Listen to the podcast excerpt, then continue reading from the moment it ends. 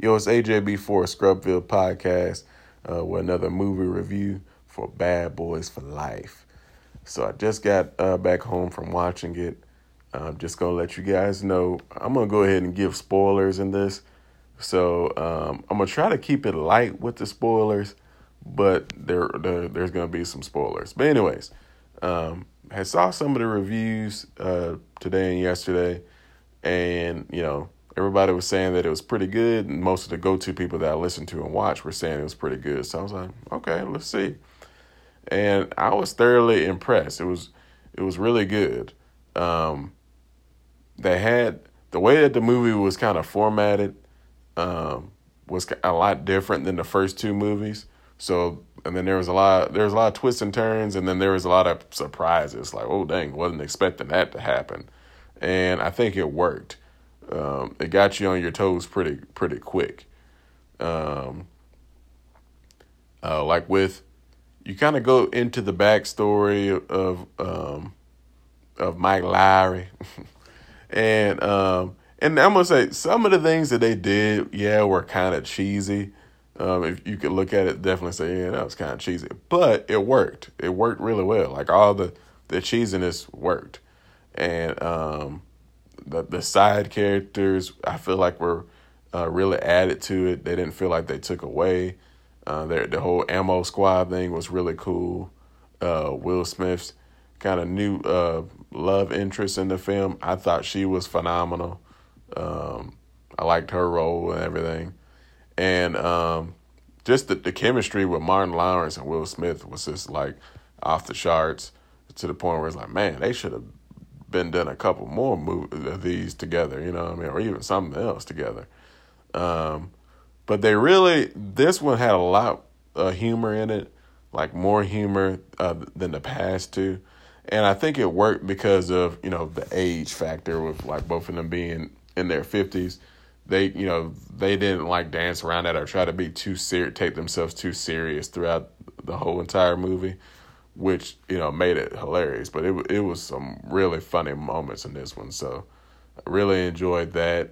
Um, they brought back um, a couple of um, characters from the previous movies. I was hoping for one or two more, but they they did do a good job of bringing some uh, some old characters up, and they really played the whole retirement thing for Marcus really well.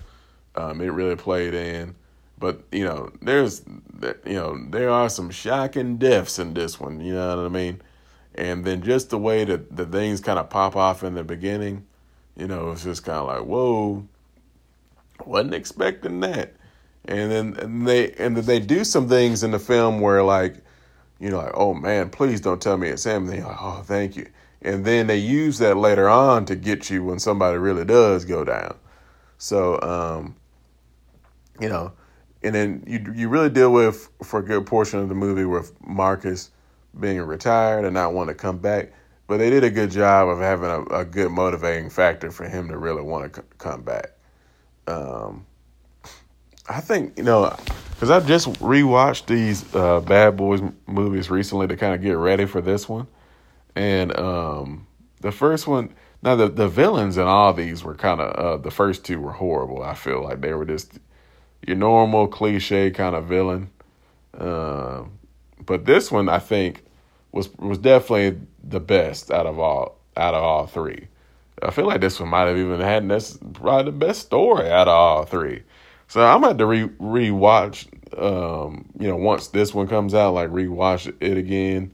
Like once it comes out on Blu-ray, I might go to the.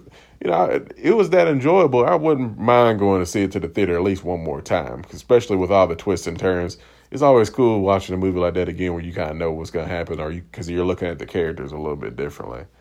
Um, but this this one, there's a good chance this one will probably be my personal favorite out of out of the three. Uh, I think which says a lot.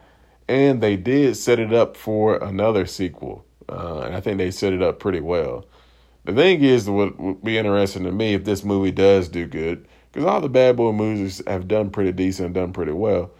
Um, but I wonder, like, how long would it take for them to do another sequel again? Because I don't think they should really. They definitely can't wait as long as they did in the past. Because like you know, the first one was in '95, then the second one was in 2003.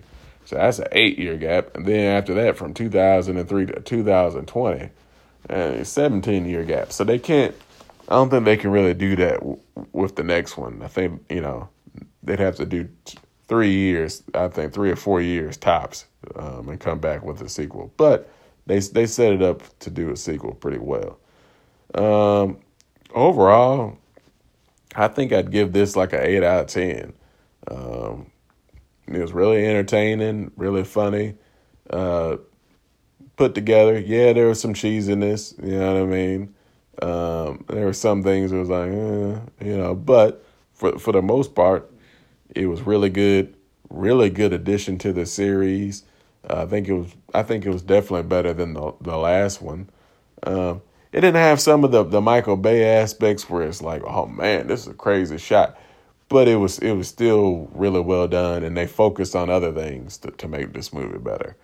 Um, so yeah, eight out of ten. I definitely recommend to go check it out. Good little date night movie, or good little movie, you know, to, to go see with some friends. But especially if you're a fan of Will Smith or Martin Lawrence, I would definitely go see it. Um, yeah, was a little bit. I think it might have been a little bit more violent than the past two. Eh, just by a tad. Yeah. Well, probably was. Nah. I think because with this one, the, the violence was a little unexpected in some places. So, so that's the only thing that kind of makes it like, ooh, you know. But, but still, um, you know what you're getting into when you're watching a Bad Boys movie. But I thought it was pretty good.